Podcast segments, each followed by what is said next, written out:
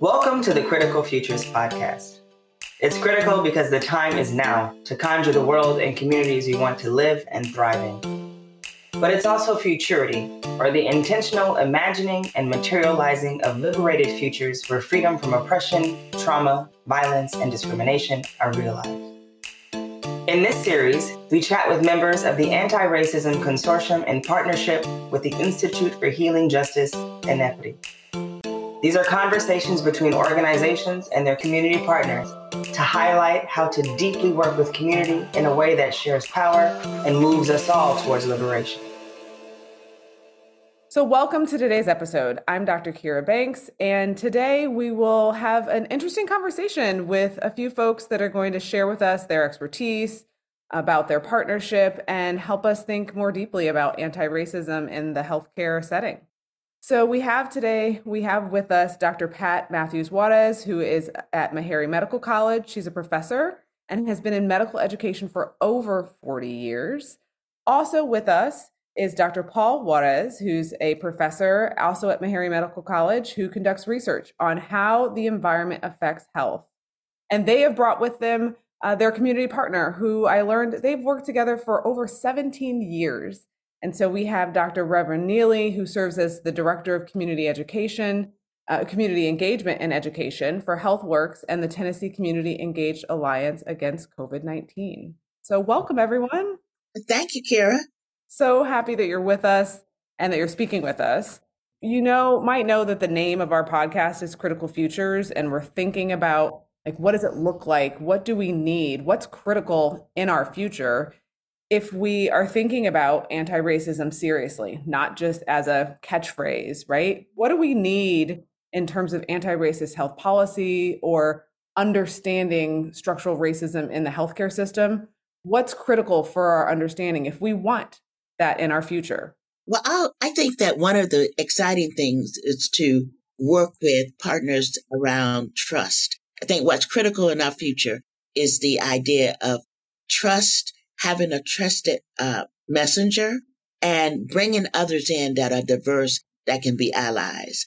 Uh, they may not understand where where the major diverse group is coming from, but would be able to associate uh, with some of the common elements of what uh, anti-racism looks like, and and to try to paint a picture about what it should look like in the future, not just for the diverse group of the population, but for the world. So I, will kick that over uh, to uh, Paul or Neely to sort of build that out. But that's the way I see it and the excitement of being able to talk about it in a group like this. I see it as a very strong uh, foundational uh, component.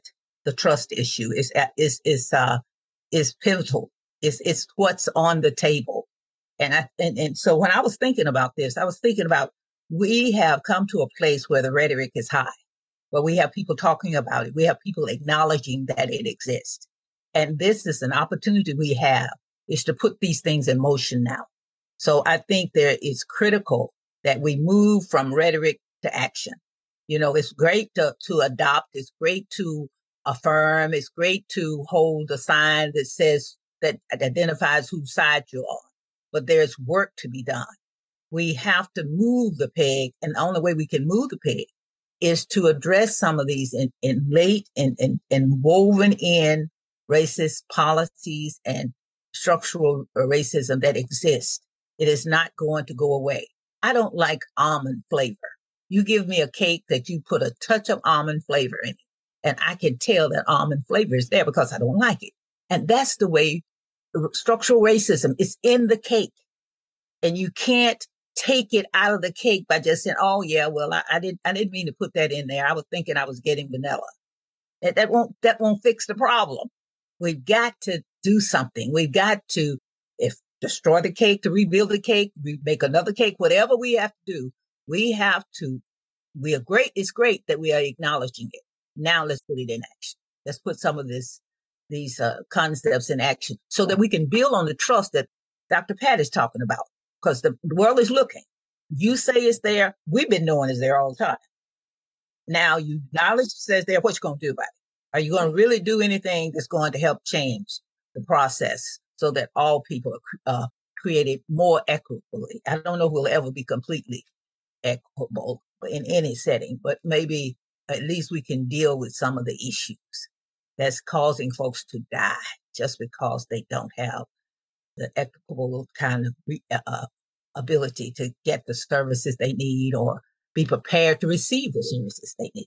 And, and I think that COVID has really taught us how to better work with in partnerships and collaborate in collaboration uh, between academic and community partners and and we've had to really readjust uh, how we approach our community partners uh, I mean we've we've worked with community partners with Neely and others for for many years uh, but the process I think has become clear uh, since COVID in that we have to have our community partners and multiple partners. It's not just picking, you know, cherry picking. It's it's having an open process and, and inviting everyone who's affected by COVID to the table to participate in discussions on how we can reach the populations that they're there to serve.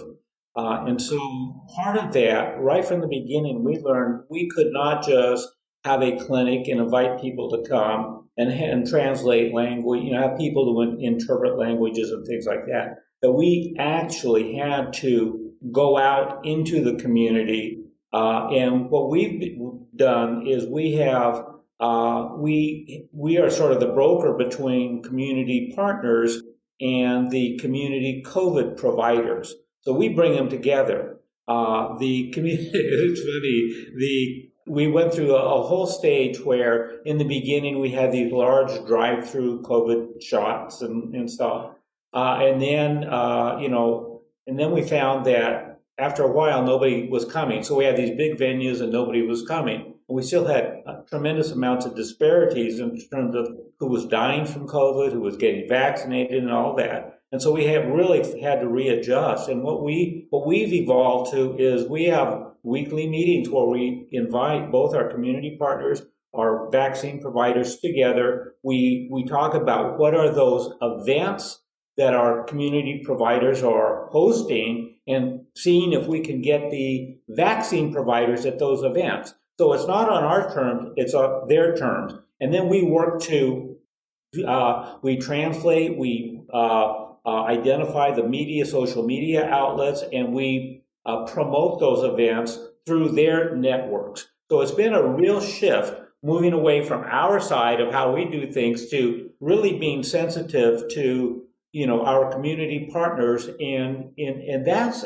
again helps address some of those structural barriers that I think we that Neely was talking about. I really appreciate you for making that plain because I was going to ask for an example of what that looks like. And what you just shared is a perfect example of of how it looks like institutions that often have the power, the resources, the money to to disseminate the vaccines or whatever the resource is, right? Not saying, "Hey, come to us," or "Hey, let's pat ourselves on the back because we made it available to the community," but actually going to the community. And you all have touched on this, right? To be able to one call up a community partner for them to answer the call for them to invite you to the table and then invite you to the event, that takes trust. It does. It does. And so I'm wondering if you could talk a little bit about how that trust gets built because I think people say, yeah, theoretically, okay, we get that, go to the community.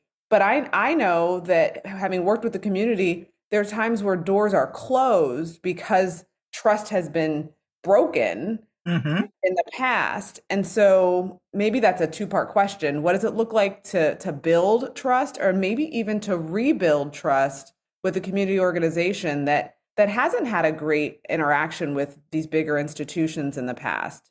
Respect and value are key components of being able to restore and establish community partners, community relationships with people in the community. I just opened an email this morning from one of our community partners. She that could not have been a better design if she had been a regular staffer for Meharry. And has sat under your, you, these two professors' tutelage for the last 10 years. I mean, she's, she's talking, she's talking about what we've done over the year. She's doing a culminating end of the year event. And you, and, and I like what, uh, Dr. Pat and Dr. Paul said. It's on her terms. She didn't ask us permission. You know, well, do you all think she's, she's made, now she's invited us to the table. We don't have to go but she's going to do. And she started this in her living room with her daughter in, in, in March of 20, of 2020. And she is doing that. And she's not the only one. We've got pastors who they, they build their rally for their, their event and they say, now you come. They don't come and ask us, can we do it? And uh, what you going to provide for us? They're doing it. They are doing it. And then we get to come. That's right. I think the openness, the flexibility, uh, the uh, respect that community groups and, and academic partners know each other well enough to say, this is your territory. Uh, thank you for inviting me and vice versa.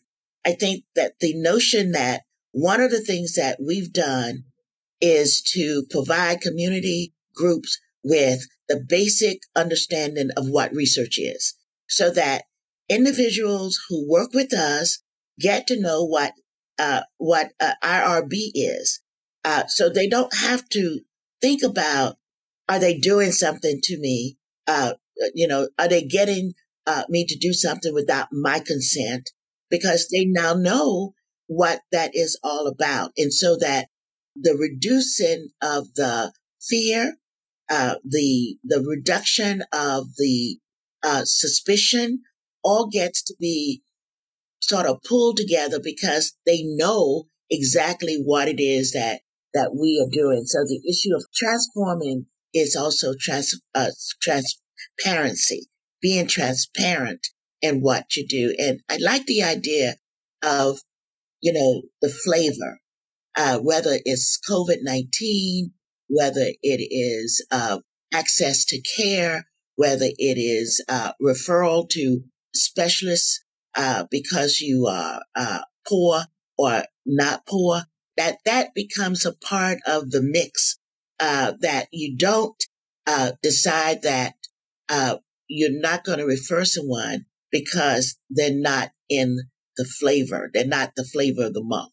And so I think that the these really uh, good examples where people can identify with lets us begin to focus about on racism uh, or things that we can do that prevent individuals from getting uh, favor over someone else when they need much more maybe than someone else. But everyone should get what they need uh, in the quantity that they need it when at the time and when they need it. So I'm a Braveman fan, Paula Braveman fan, who says, you know, uh, you should get exactly what you need when you need it in order to maintain a quality and healthy life. So thank you for this opportunity, Kara, because it uh, it helps us as partners uh, to always build that trust and take care of that trust. Trust has to be tended like a garden. Uh, you can't violate it. Uh, you can't decide that you're going to go on vacation and not have someone else take care of it, water that plant, do those things that keep keeps it alive. Yeah. And you just mentioned something that I think is worth noting. I, I mean, some ways we take for granted when people might listen to a podcast like this that they understand the concepts and terms that we're talking about. But I like how you just broke down what equity is that people get what they need in the quantity that they need it. And that uh, people often think about equity as, as everyone getting the same right? But in medical care, I'm, I'm sure there, I know that there are numerous examples of how, yeah, equity actually isn't everyone getting the same. Equity is people getting what they need when they need it. And that is important for the listeners to hear um, that it's not just, uh, it, that's why you hear people using the term equity rather than equality. You know, and some of the, again, the changes that I think that, that COVID has brought to us are things like you know, we've been much more sensitive to, uh, again, the relation, establishing relationships with our community partners isn't just working together, it's getting resources to them. So contracting with them to, you know, to support our activities, to give them the ability and the resources that they need to do the re, uh, to do the outreach and the education uh, that is part of this. Again, a second thing we've done is we have uh, hired, and this is was new to us, community health hired and trained community health workers, and we recruited them from across the state through our community partners to uh, again be those liaisons between the organizations and communities and different events. Uh, you know, so they again, we uh, the other thing again, I, I recall we have a um, immigrant and refugee partner that serves primarily uh, Muslim populations and immigrants, and she said, you know, we have uh, a number, and it was during the time when they was doing a lot of resettlement here in Nashville, and a lot of they had a, a cohort of, of pregnant women uh, that, uh, again, you know, our interest was getting them vaccinated, but they didn't have any primary care. So we had to, you know, we again brought them in. We with our Department of OB and you know got them linked to medical care, uh, and in the process, and we also, you know, work with Second Harvest and other wraparound services because people don't come to us just for COVID. They come with, you know, a, a list of different needs maybe health, maybe social, maybe mental health, you know, uh, maybe just basic food, shelter sorts of needs. And we have to help them address those in addition to, you know, what our agenda is. So it's recognizing that our agenda doesn't trump everything that, you know, that we really have to help them meet where, you know, be where they're at so that they can take advantage of the services that we offer. Yeah, that's a very good point. And that to me, that's what's exciting when we activate the relationships with community partners is how they sometimes snowball, right? So I might have an interest in you getting your COVID vaccine, but like you just said, you need primary care, you need OB, you need you need other supports like wraparound services. You're just being resettled, right? So how the if you have built the trust with a community partner, how that can extend, and then you can end up helping the population that you that you were targeting for one thing in a holistic way and isn't that more powerful right and that's where i think when when academic and actually just any institution seeks to make a true partnership they have to let go of solely their mission and idea and vision about how it's going to go.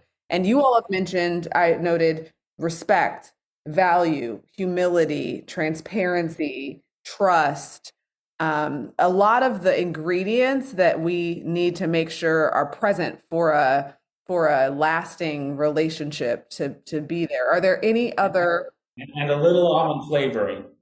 no, no almond, no almond. well, I tell you, you know, I, am convinced that we are drawing uh, on the uh, on the on the uh, deposits we made, Paul, yes. in the youth violence coalition. Yes. I think we're really still drawing on these. Some of those folks that we work with then are now running agencies. So they're now part of another group in the community and, and they may be still doing youth violence or they may still be doing HIV AIDS. But we work in a community and all of us who are trying to help the, those that are most disproportionately impacted. Their needs are great and you cannot go in and extract one need and say, you need a vaccine. Now, I'm not caring about your breakfast. I'm not caring about your lunch. I'm not caring if your children go in school. I'm not, that's somebody else down the street that's going to do that. So what we got to do is get with the people down the street. And then we come together to that community and put our arms around it.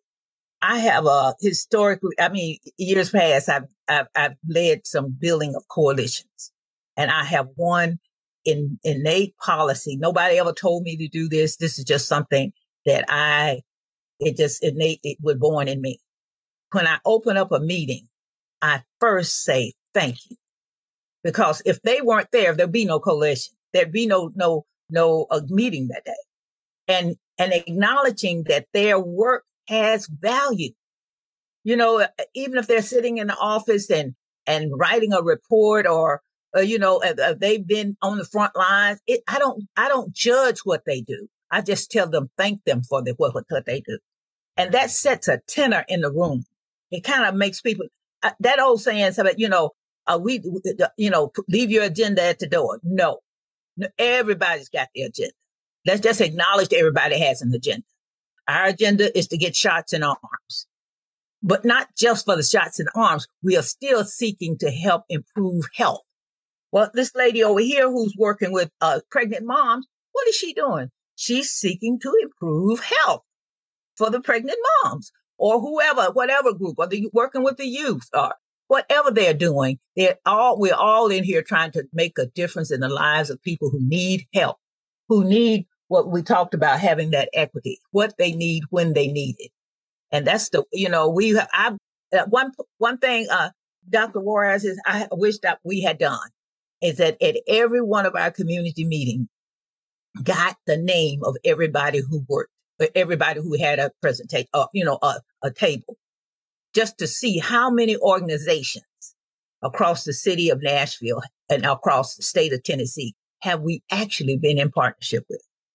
That's right. We've done that metric uh, with the state of Tennessee, and uh, we we have over a thousand organizations that meet on a regular basis uh, with Elizabeth Hart and Dr. Kimberly Lamar around this concept of of equity, have being at that table, and I wanted us to go back and think about what it was like uh, in the '60s uh, what it was like in the 70s and 80s and 90s. And we were in California uh, during the height of the gang wars of Bloods and the Crips. And one of the things that uh, there was a social worker named Tessie Cleveland, uh, who was very well uh, appointed uh, and had um, a doctorate in social work at a time when I think St. Louis University was one just given it, given a doctorate. But she left that at the door when she met with gang members. And they would come in, the community would be on one side, the academics would be on one side, the medical people would be on one side because young kids were dying, 10, 11 years old. And she would say, let's all put our guns on the table. Let's all show where we're coming from. Let's talk about what is important to this community. And it, it was through that kind of mechanism at the Martin Luther King Hospital and Charles Drew University that they started to talk about those things. So when we came to Nashville and met Neely and we, we had a CDC grant that should have continued. we brought everybody to the table. Uh, the police department, the business partners, and the gang members. Everyone that had some concern about young people who, young men, black men who were not getting jobs. And we brought even the young people to the table with the police. And guess what happened?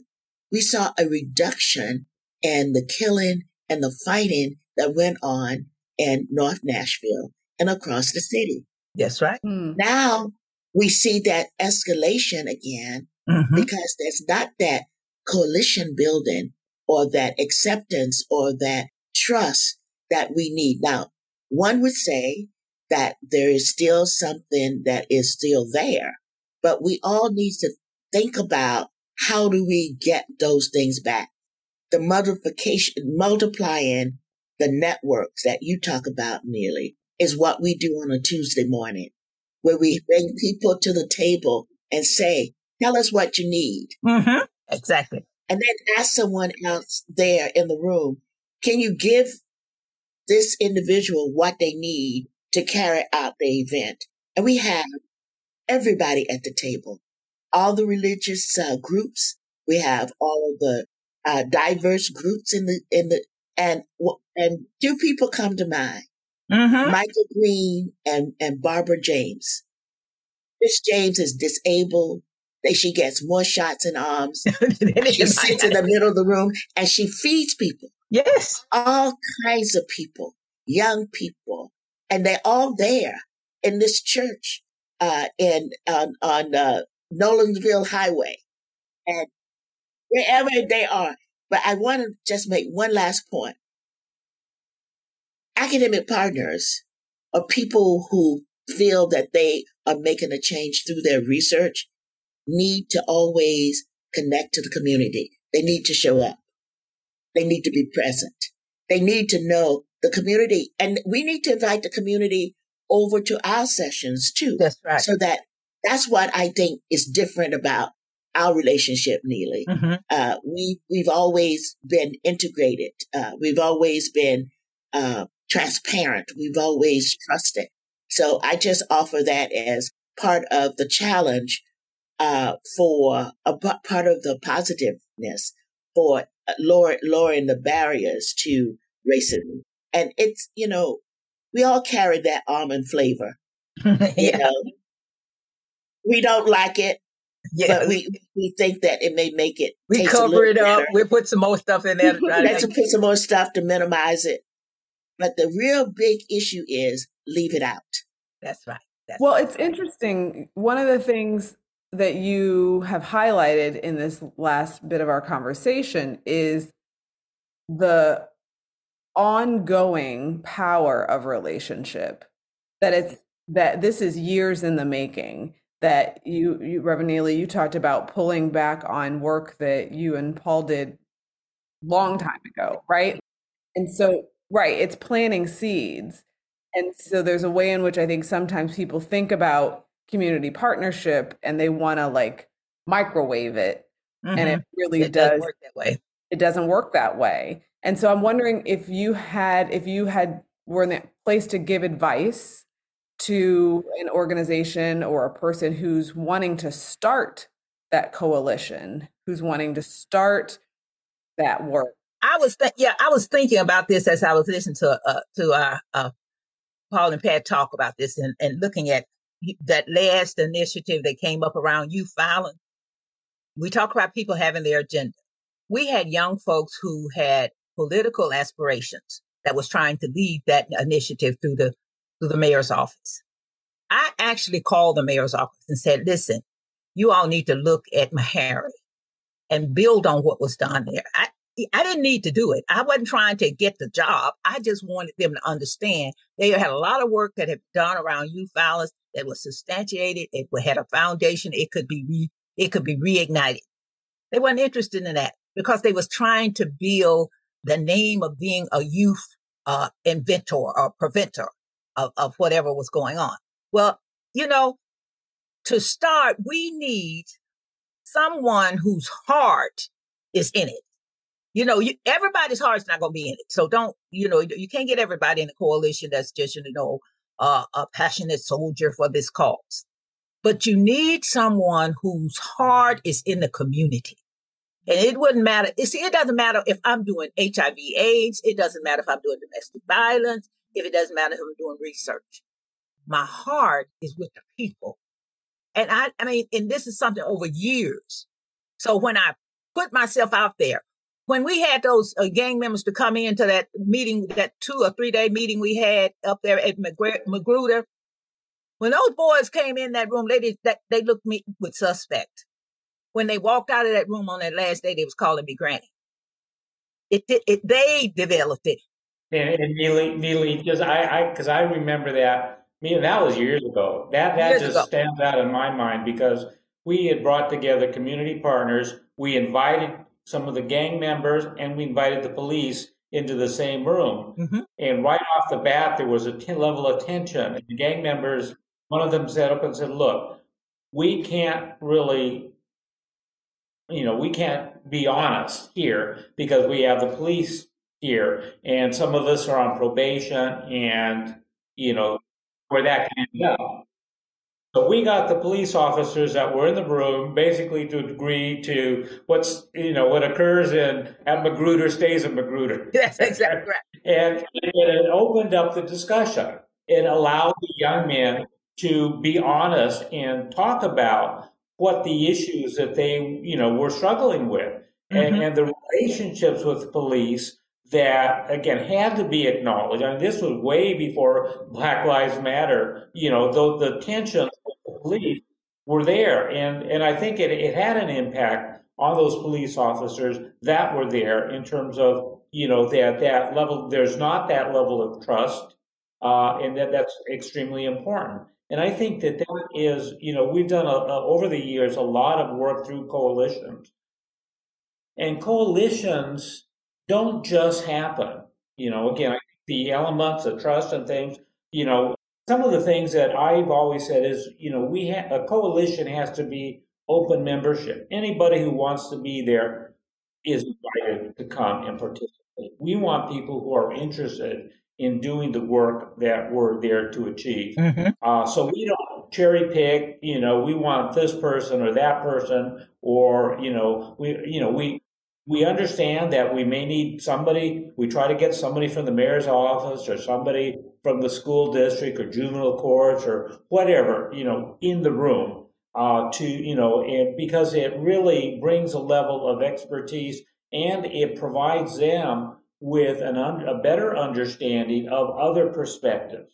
And, and so that's where you begin to really develop the trust. But coalitions don't keep going just on their own. They have to be nourished. They have to be, you know, people's roles and, you know, activities have to be highlighted and acknowledged.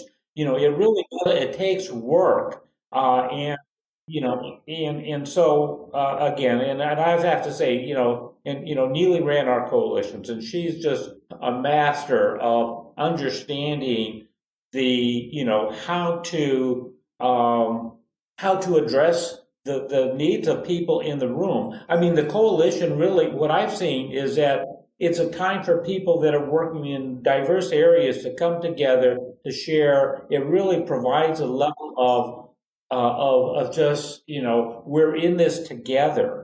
You know that I'm not in this by myself, and and that's really powerful. That really is powerful. It keeps people motivated and you know engaged in their work and uh, ideally you probably talk more about it better than me. well, I think what I'm hearing is, and Reverend Neely, you said this, you want people who aren't just out to get the credit, but they want to get the results. You have a common goal. You also talked about, um, Paul, you talked about the needing a set of guidelines for how you're going to work together, right? I think these are sometimes people think of them as like soft but they're necessary building blocks. And I'm what I'm hearing you all say is that they're they're not only necessary to start to build that foundation, but they have to be sustained over time. That you can't just assume that it's there just because you had it in the past. And so this constant ongoing work. And I think that's essential for people to hear because I hear people sometimes assume that it's just it can you can do some of that team building and then you do the work and you don't tend to the relationship. And what i'm hearing is that you've continued to tend to the relationship and that's not just transactional right? It's not not yeah we are we are you know getting ready for the holidays and uh i'm going to go to miss barbara james even after the time we were signed off right?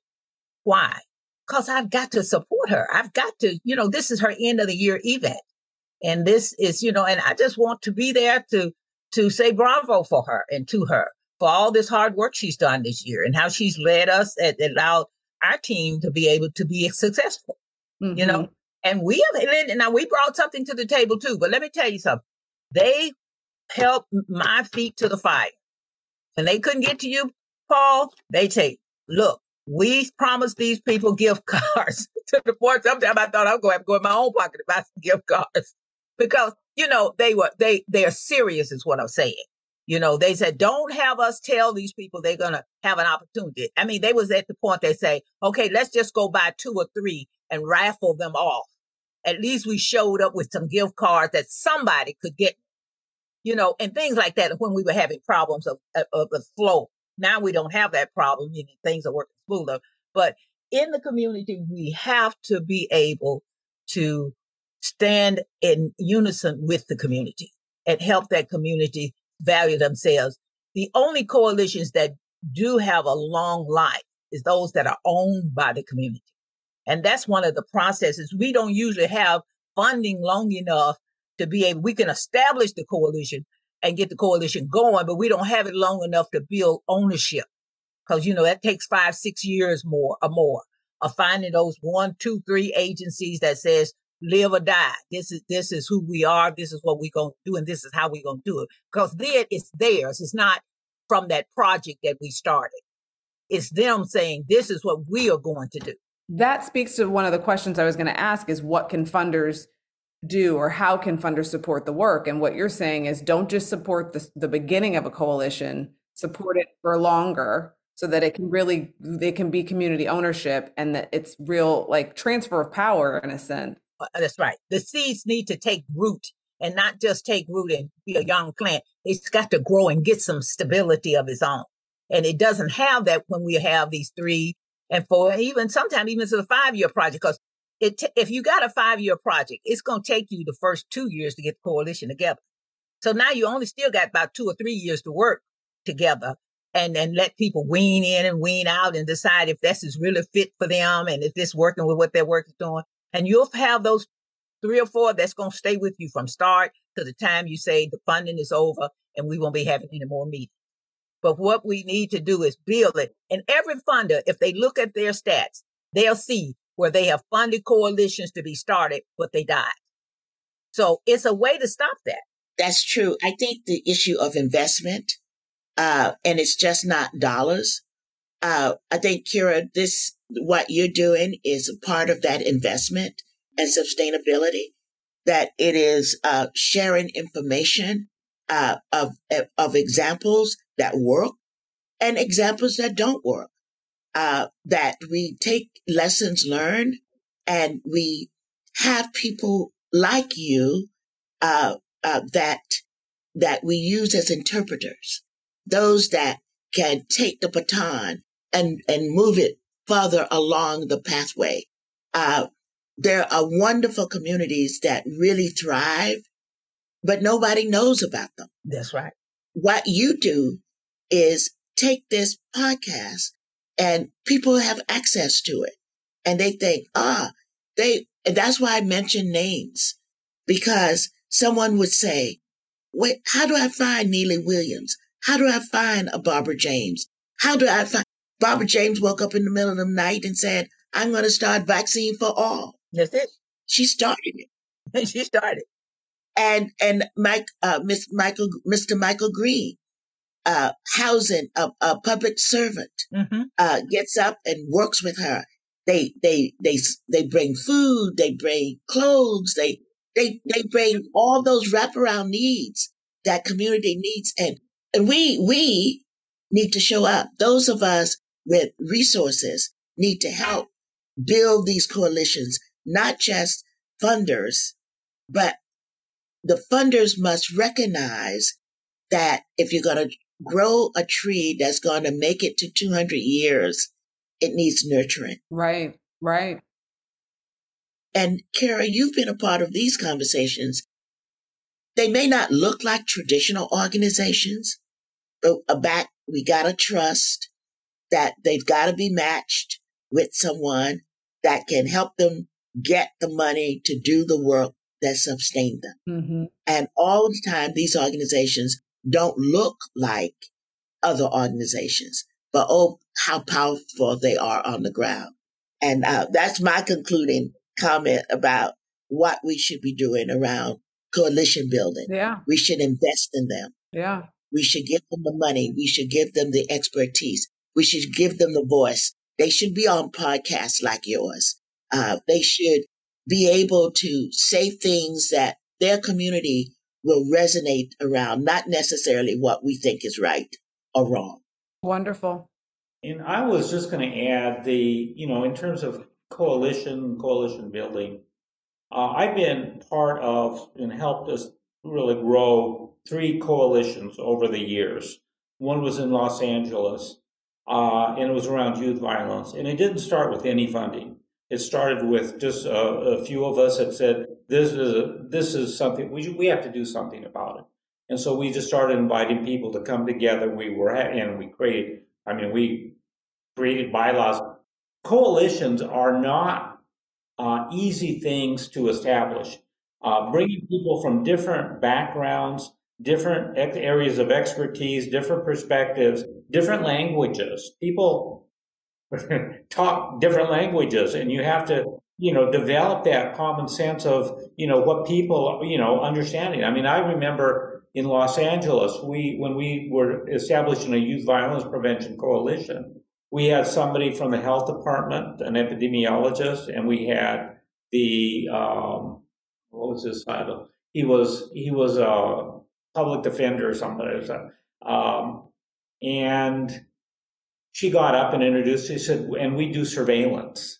And he just jumped up. He said, You can't do surveillance. We do surveillance, you know, from the police department side. And so there was that immediate recognition that, you know, that again, a common language has to be established so that when we talk about surveillance, you know, and, and a public health person talks about surveillance, it's not the same as the district attorney talking about surveillance. That's right you know, and, and, so you you grow. We go through those, and uh, one of the, the the really I suppose rewarding things in Los Angeles was the public health department. When the funding ended, the public health department took took it over and has continued to support it. So they have a division of youth violence prevention in the public health department. Wow. Um, unlike that, when we we did something very similar in Nashville, uh, we had a, a, a, center grant from CDC, and that's where I met Neely, and she sort of ran, was our community partner and really helped us pull together that coalition. But interestingly enough, we were not funded